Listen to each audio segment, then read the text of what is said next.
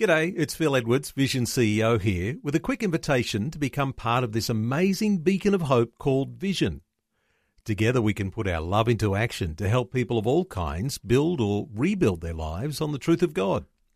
Please consider the part you can play during our upcoming Visionathon appeal, remembering that it's your support that makes Vision possible, including this podcast.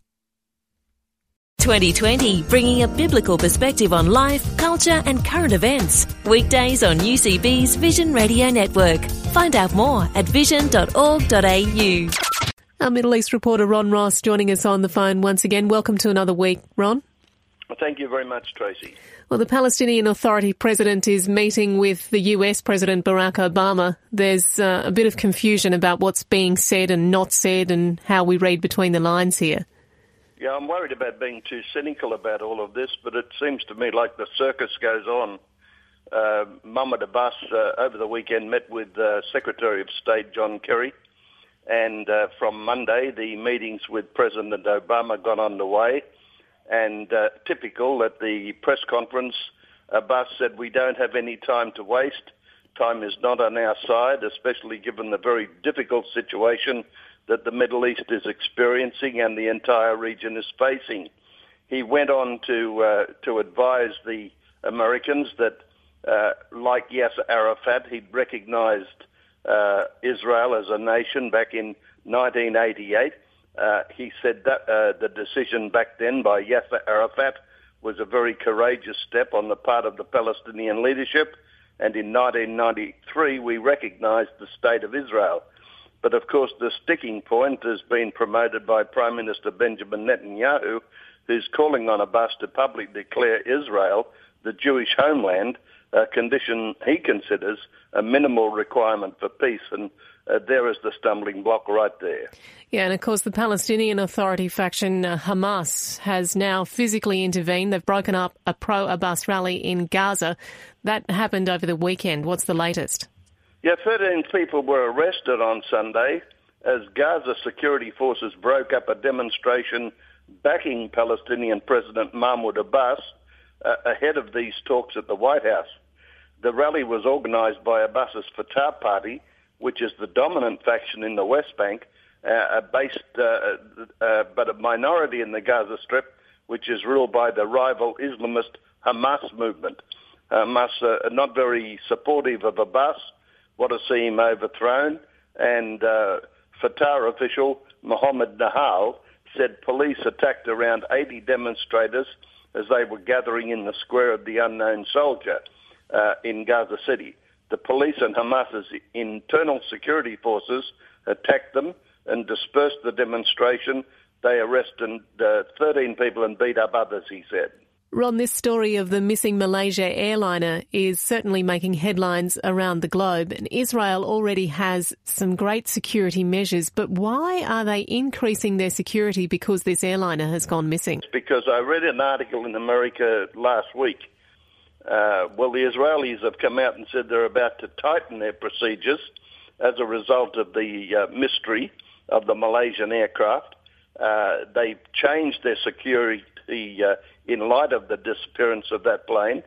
And they said a, a, a list of procedures tightening security uh, will be decided by officials.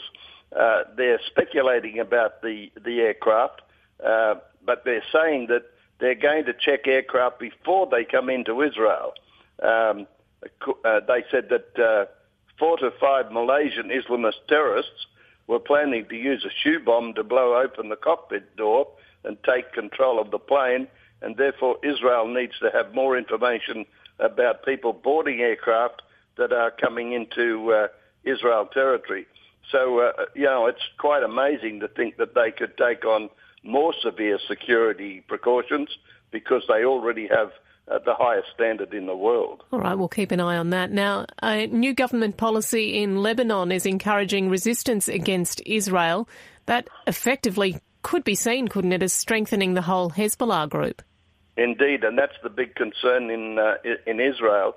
Uh, the legislation uh, allows Lebanese citizens to resist Israel, and of course that uh, embraces the resistance that's promoted by Hezbollah, the Iranian-sponsored group. Uh, the agreement on the compromise language came after weeks of dispute, brought the government to the verge of collapse in Lebanon, but it now paves the way for Prime Minister Salam to put his government to a vote of confidence. The deal was reached a few hours after the IDF, Israel Defense Forces, said it fired tank rounds and artillery into southern Lebanon in retaliation for a bomb that targeted its soldiers patrolling the border. Uh, when those bombs came in, there were no injuries reported mm. on either side, but the legislation opens the door for a much more aggressive Hezbollah. All right, Ron, just before we go, we know that the situation in Israel and that war is often talked about, but this is a war of a different sort. We're talking about the war on health now. it's a war on salt. Uh, and I, I just went through a bunch of Bible verses about the importance of salt in Scripture. And uh, from a point of view of the Bible, salt's great unless it loses its savour. But a new program initiated by the Health, Education and Culture Ministries will oblig- obligate food manufacturers to significantly reduce the amount of sodium chloride in their products. Uh, the new program is based on the link between excessive consumption of salt and different diseases. A high salt intake may increase a person's blood pressure and raises the risk of experiencing a stroke, heart diseases, blood vessel diseases, renal failure and other medical conditions, they say. The recommendation in Israel for sodium intake for adults is about 1,500 milligrams a day, and the maximum consumption limit is about 2,000 milligrams a day, which is the equivalent of a teaspoon. So there's a, something to think about. Oh, when in doubt, consult your healthcare professional. Ron Ross, always good to talk to you. We'll chat to you again next week. Thanks, Tracy. Like what you've just heard? There's more great podcasts, or you can listen to us live at vision.org.au. And remember, Vision is listener supported. Your donation of any amount will help us continue connecting faith to life. Learn more or donate today at vision.org.au.